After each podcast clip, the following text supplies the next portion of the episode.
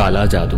वैसे तो ये हमारे देश में अपराध की श्रेणी में आता है, पर आज भी भारत के ग्रामीण क्षेत्रों में लोग इस काले जादू से काफ़ी परेशान और डरे हुए रहते हैं। क्योंकि काले जादू से जुड़ी कुछ घटनाएँ इतनी भयानक और डरावनी थी कि कई गाँव में उन घटनाओं का डर आज भी लोगों के दिलों में बसा हुआ है। आज की कहानी काले जादू की कुछ ऐसी घटनाओं पर आधारित है कि इस कहानी को सुनने के बाद शायद आपकी रूह काँप जाएगी।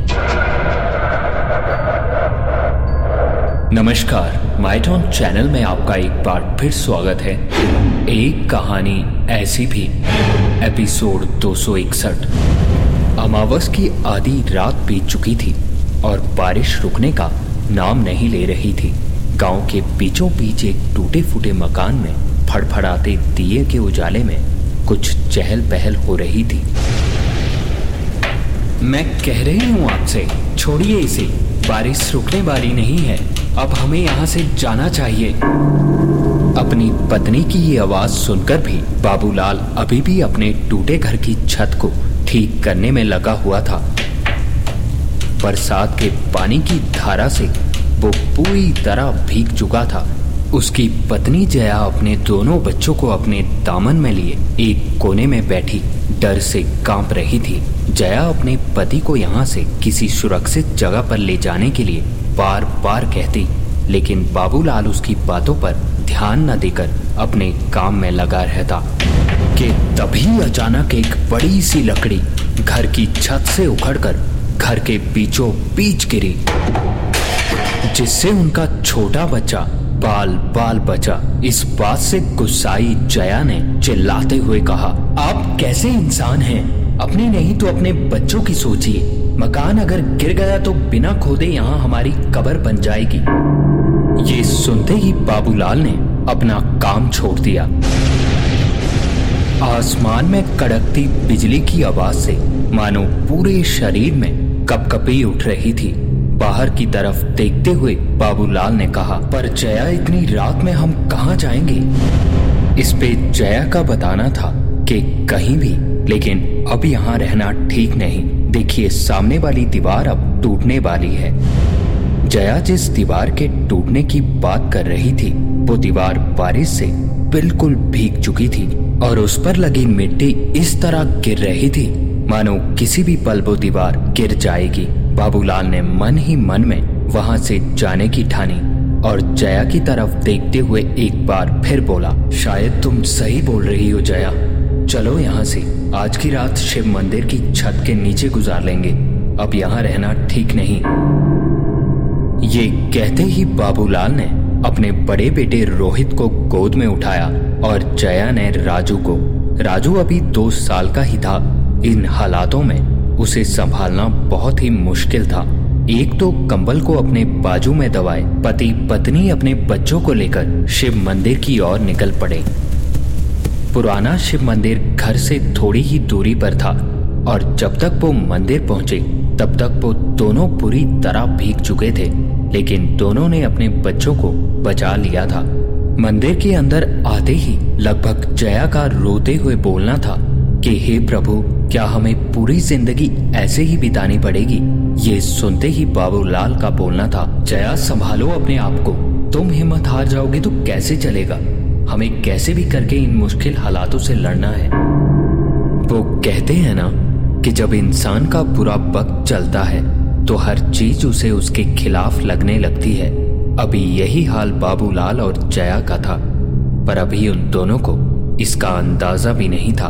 कि जो उनके साथ आगे होने वाला है, वो उनकी पूरी ज़िंदगी बदल कर रख देगा। जया, तुम राजू को संभालो। मैं रोहित के सोने का इंतज़ाम करता हूँ। ये कहकर बाबूलाल खड़ा होकर मंदिर के आगे की छत के कोने में पड़े पत्तों को साफ़ करने लगा कि तभी रोते हुए राजू को संभालती हुई जया ने बाबूलाल की तरफ़ देखते हुए कहा, अरे, सुनिए तो। राजू की दूध की बोतल घर में रह गई। शायद भूखा है, तभी रो रहा है। आप इन दोनों को संभालिए, मैं घर जाकर ले आऊँ। इस पे बाबूलाल का कहना था कि तुम बच्चों को संभालो, मैं ही ले आता हूँ। बाबूलाल पहले से ही काफ़ी भीग चुका था और उसने एक बार फिर घर की तरफ़ दौड़ लगा दी। बादल बहुत ही भयानक आवाज़ करते हुए गरज रहे थे। दोनों बच्चे माँ की गोद में चिपक कर बैठे थे। डरी और सहमी जया भगवान की शरण में थी। बारिश में दौड़ता हुआ बाबूलाल घर में पहुँचा तो काले घने अंधेरे में कुछ भी दिखाई नहीं दे रहा था। बिजली के चमकने से पल भर के लिए रोशनी होती और उसके बाद फिर काला घना अंधेरा हर तरफ़ फैल जाता। कहाँ होगी दूध की बोतल? अरे भगवान, इस अंधेरे में माचिस भी नहीं मिलेगी। बाबूलाल खुद में ही बड़बड़ाता हुआ इधर उधर दूध की बोतल ढूँढने लगा, लेकिन बोतल कहीं दिखाई नहीं दे रही थी। बिजली के चमकते ही वो चारों तरफ़ नज़र घुमाकर देखता, लेकिन अफसोस, उसे कुछ भी नज़र नहीं आ रहा था। जैसे तैसे करके दूध की बोतल हाथ लगी। बोतल लेकर वो घर से बाहर निकलने को अभी हुआ ही था तो उसे याद आया कि रोहित के लिए थोड़ी मूंगफली ले जाता हूँ। वो भी भूखा होगा। यही सोचकर बाबूलाल एक बार फिर अंदर की तरफ़ मुड़ा। अंदर के कमरे में पुराने पिटारे में रखी मूंगफली को बिना दिया जलाए ढूंढना मुश्किल था। इसीलिए बाबूलाल ने एक बार फिर माचिस ढूंढना शुरू किया और माचिस ढूँढने में इतनी दिक्कत भी नहीं हुई। माचिस के मिलते ही बाबूलाल अंदर के कमरे में दाखिल हुआ। जया एक दिया पिटारे की ऊपर रखती थी। यही सोचकर बाबूलाल अपने आप को संभालता हुआ पिटारे के पास पहुँचा और दूध की बोतल को बाजू से दबाकर माचिस जलाने की कोशिश करने लगा।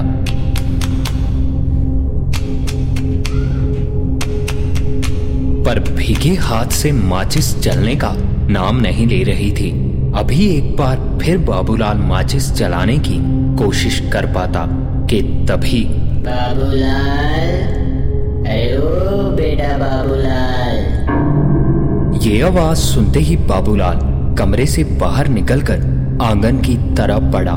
साथ में रहने वाली सांता मौसी और उसके घर के बीच में कोई दीवार नहीं थी। यही सोचते हुए कि शायद नींद खुलने की वजह से सांता मौसी ने उसे देख लिया होगा, इसीलिए बुला रही हैं। यही सोचकर बाबूलाल बाहर निकलकर चारों तरफ़ देखने लगा, लेकिन सांता मौसी उसे कहीं दिखाई नहीं दी। मौसी वापिस अपने घर के अंदर चली गई होंगी। यही सोचता हुआ एक बार फिर बाबूलाल घर के अंदर दाखिल हुआ और भीगे हाथों को अच्छे से साफ़ करके पिटारे पर रखे दिए को जलाने लगा। दिए को जलाकर अभी बाबूलाल कुछ और सोच पाता कि उसने नज़रें उठाकर सामने देखा तो डर से उसकी चीख निकल गई। क्योंकि पिटारे के ऊपर एक औरत बैठी काले कपड़ों में लंबे खुले बाल और लाल खून सी आँखें लिए एक अजीब सी डरावनी मुस्कान के साथ बाबूलाल की तरफ़ देख रही थी। बाबूलाल कुछ सोच पाता कि उससे पहले ही वो औरत वहाँ से गायब हो गई। ये देखकर पल भर के लिए बाबूलाल की दिल की धड़कन डर से बिल्कुल रुक चुकी थी। डर से आँखें फाड़े बाबूलाल ने। कमरे में चारों ओर देखा, लेकिन अब कमरे में चारों तरफ़ कोई नहीं था। बाबूलाल उस कमरे से बाहर जाने को अभी पीछे मुड़ा ही था तो एका एक छत से कुछ बूंदे उसके सिर पर गिरने लगी। अपने हाथों से बाबूलाल ने छत से गिरती बूंदों को साफ़ किया और दिए की रोशनी में देखा तो एक बार फिर डर से बाबूलाल के हाथ पैर काँप गए। क्योंकि छत से गिरती बूंदे किसी और चीज़ की नहीं, बल्कि खून था।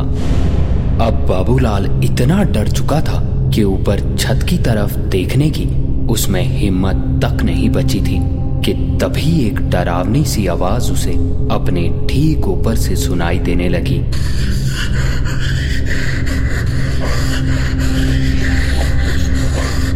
आँखें बड़ी बड़ी करते हुए बाबूलाल ने डरते हुए ऊपर की तरफ़ देखा भर था तो डर से चिल्लाता हुआ वो घर से बाहर की तरफ़ भागा। क्योंकि छत पर एक अजीब सी मुस्कुराहट लिए अपने पैरों के सहारे छत से वही औरत लटकी थी। बाबूलाल ने ज़िंदगी में आज तक ऐसा भयानक दृश्य कभी नहीं देखा था। वो एक ही सांस में घर से निकलकर मंदिर की तरफ़ भागा। घर से भागते हुए अभी भी उस औरत की अजीब आवाज़ बाबूलाल को साफ़ साफ़ सुनाई दे रही थी। मंदिर तक पहुँचते पहुँचते तक बाबूलाल की साँसें फूल चुकी थी और बाबूलाल के मंदिर पहुँचते ही जया ने कहा, ले आए आप दूध लेकिन इतनी देर क्यों लगा दी? बाबूलाल ने जया की इस बात का कोई जवाब नहीं दिया, क्योंकि बाबूलाल की दिल की धड़कन बेकाबू हो चुकी थी। थोड़ी देर वो चुप रहा और फिर हड़बड़ाता हुआ बोला जया, हमारे घर में भूत है। उस दिन वो साधु बाबा सही बोल रहा था, हमारे घर में बाकी भूत है। मैंने अपनी इन्हीं आँखों से देखा है। एक लंबी चौड़ी औरत, कुछ तो बुरा है। हमारे घर में कुछ तो बुरा है, जया। ये बोलते बोलते बाबूलाल के डर से रोंगटे खड़े हो चुके थे। अपने पति का ये हाल देखकर अब जया भी थोड़ा डर चुकी थी और इसी वजह से पूरी रात डर के कारण वो सो नहीं पाए और जब सुबह हुई तो मंदिर के पुजारी ने आते ही बाबूलाल को पूरे परिवार के साथ मंदिर में देखते ही पूछा, अरे बेटा बाबूलाल, आज सुबह सुबह ही मंदिर आ गए। पुजारी की बात सुनते ही बाबूलाल ने रात में घटी सारी घटना पुजारी को बता दी और ये सुनते ही पुजारी ने मंदिर के द्वार खोलने के बाद बाबूलाल को अंदर बिठाकर जो भी बताया, वो सुनकर बाबूलाल के कदमों तले मानो ज़मीन खिसक गई। पुजारी जी का बताना था कि बाबूलाल तुम्हें इस गाँव में आए। अभी बस कुछ ही समय हुआ है, तुम इस गाँव के बारे में अभी अच्छे से नहीं जानते। तभी जब तुम इस गाँव में आए थे तो उस घर में रहने से लोग तुम्हें मना कर रहे थे। उस घर की एक बहुत ही भयानक कहानी है, जहाँ तुम अभी रहते हो। पुजारी की ये सारी बातें सुन रहा बाबूलाल हैरानी से बोला, मैं कुछ समझा नहीं पुजारी जी, आप क्या बताना चाह रहे हो? इस पे पुजारी का एक बार फिर बताना था कि कई साल पहले उस घर में रामेश्वर का परिवार रहता था। रामेश्वर के परिवार में उसकी पत्नी और उसकी लड़की कविता रहते थे। काफ़ी ज़मीन थी रामेश्वर के पास और काफ़ी खुश भी थे। पर वो कहते हैं ना, जहाँ खुशियाँ ज़्यादा हों, वहाँ आसपास के लोगों में आग लगने लग जाती है। आज के जमाने में कोई भी किसी को खुश नहीं देख सकता। एक रात जब वो सब रात का खाना पीना करके सोए तो तकरीबन आधी रात को रामेश्वर की नींद बाहर से आती एक आवाज़ से खुली। ये आवाज़ सुनकर ऐसा लग रहा था, मानो कोई घर के ठीक बाहर ज़मीन खोद रहा हो। रामेश्वर ने साथ रखे दिए को जलाया और धीरे धीरे बाहर की तरफ़ पड़ने लगा और जब तक रामेश्वर बाहर पहुँचा, कोई तेज़ी से घर के पीछे की तरफ़ भाग गया। कदमों की आवाज़ सुनते ही दिए की रोशनी में रामेश्वर जब घर के पीछे पहुँचा तो घर के पीछे का नज़ारा देखकर उसकी आँखें फटी की फटी रह गई। क्योंकि उसके घर के पीछे दीवार के नीचे किसी ने खोदकर एक गड्ढा बनाया था, जिसके साथ ही ज़मीन पर कुछ रंग बिरंगी कपड़ों में लिपटी कुछ पुड़ियाँ रखी हुई थी। ये सब देखकर रामेश्वर को इतना तो समझ आ चुका था कि कोई उसके घर के आसपास काला जादू करने की कोशिश कर रहा था। रामेश्वर ने उन कपड़े की बनी पुड़ियों को बिना छुए एक लकड़ी की मदद से घर से थोड़ा दूर फेंक दिया और घर के अंदर आ गया। उस पूरी रात रामेश्वर बाहर होती छोटी बड़ी आवाजों को सुनकर बाहर देखता रहा, पर रामेश्वर को कोई नहीं दिखा। और अगली सुबह जब ये बात रामेश्वर ने अपनी पत्नी को बताई तो वो भी काफ़ी हैरान थी। इस पे रामेश्वर की पत्नी ने रामेश्वर को किसी तांत्रिक को बुलाने की सलाह दी। रामेश्वर को भी अपनी पत्नी की ये बात बिल्कुल ठीक लगी थी और अगली ही सुबह रामेश्वर ने तांत्रिक को बुलाने की सोची। पर आज की रात रामेश्वर के लिए इतनी भयानक गुजरने वाली थी, जिसकी रामेश्वर ने कल्पना भी नहीं की थी। अगले दिन रामेश्वर को जल्दी गाँव से बाहर तांत्रिक को लेने जाना था तो रामेश्वर जल्दी ही खाना पीना करके सो गया। और फिर आधी रात हुई कि तभी रामेश्वर अरे ओ रामेश्वर। आँखें मलते हुए रामेश्वर उठा और पास रखे दिए को जलाकर चारों तरफ़ देखने लगा। तो पास ही उसकी पत्नी गहरी नींद में सोई थी। यही सोचते हुए कि शायद मेरा बहम होगा। रामेश्वर एक बार फिर सोने को अभी हुआ ही था कि तभी घर के दरवाजे पर एक दस्तक हुई। रामेश्वर ने एक झलक अपनी पत्नी की तरफ़ देखा और धीरे से उठता हुआ दरवाजे तक अभी पहुँचा ही था। कि एक बार फिर दरवाजे पे किसी के मारने की आवाज़ हुई। और जैसे ही रामेश्वर ने दरवाज़ा अभी खोला ही था तो दरवाजे से कोई भागता हुआ घर के पीछे की तरफ़ चला गया। ये सुनते ही रामेश्वर ने भी बिना दिया लिए उन कदमों के पीछे दौड़ लगा दी। अब तक की इन सभी घटनाओं से रामेश्वर काफ़ी परेशान और गुस्से में था। एक बार हाथ आ गया तो ज़िंदा नहीं छोड़ूँगा। यही बोलता हुआ रामेश्वर घर के पीछे पहुँचा तो अंधेरे में किसी चीज़ की ठोकर खाकर मुँह के बल ज़मीन पर गिरा। खुद को किसी तरह संभालता हुआ रामेश्वर उठा और वापस घर के अंदर आ पहुँचा। अंदर पहुंचकर दिए की जलती रोशनी में रामेश्वर ने जब खुद के हाथों और कपड़ों पर ध्यान दिया तो डर से उसके हाथ पैर काँप उठे। क्योंकि रामेश्वर हाथों से लेकर कपड़ों तक पूरा खून से सना हुआ था, ये देखते ही रामेश्वर ने अपनी पत्नी को उठाया और दोनों दिए की रोशनी लिए घर के पीछे पहुँचे। तो घर के पीछे का नज़ारा देखकर उन दोनों के रोंगटे खड़े हो गए। क्योंकि घर के ठीक पीछे राख से एक गोला बना हुआ था और आसपास खून ही खून, जिसके बीचों बीच एक काले रंग की बनी हुई गुड़िया रखी हुई थी। ये सभी चीज़ें देखकर रामेश्वर और उसकी पत्नी अब काफ़ी डर चुके थे। अभी वो आँखें फाड़े ये सब देख ही रहे थे कि तभी घर के अंदर सोई उनकी बेटी कविता की चीख उन दोनों को साफ़ साफ़ सुनी। और ये सुनते ही दोनों घर के अंदर की तरफ़ भागे। अंदर पहुंचकर देखा तो कविता अपने बालों को पकड़े, बिस्तर पर बैठी चीख रही थी। रामेश्वर की कुछ भी समझ नहीं आ रहा था कि आखिर ये सब हो क्या रहा है। रामेश्वर ने कविता को चुप करवाते हुए जब चीखने का कारण पूछा तो कविता का बताना था कि अभी अभी कोई उसके बालों से उसे खींचकर दीवार के अंदर ले जा रहा था। और उस दिन के बाद से कविता की हालत और भी खराब होने लगी। उसे घर में हमेशा कोई दिखने लगा और वो देखते ही ज़ोर ज़ोर से चीखने लगती। हालात इस कदर बिगड़े कि कविता को दिन के उजाले में भी अपने आसपास किसी के होने का एहसास होता था और धीरे धीरे कविता पागल सी होती गई। वो पागलों की तरह चिल्लाती और घर में इधर उधर भागने लगती। कई दिनों तक कविता की हालत जब नहीं सुधरी तो रामेश्वर उसे कई तांत्रिकों और मंदिरों में ले गया, जिसके बाद एक तांत्रिक ने उसे ये घर छोड़ देने की सलाह दी थी। और अपनी बेटी की इस हालत को सुधारने के लिए रामेश्वर ने ये घर छोड़ दिया और कहते हैं, उसके बाद से कविता की हालत दिन प्रतिदिन ठीक होने लगी थी। उसके बाद से इस गाँव में ऐसी घटना आज तक नहीं हुई।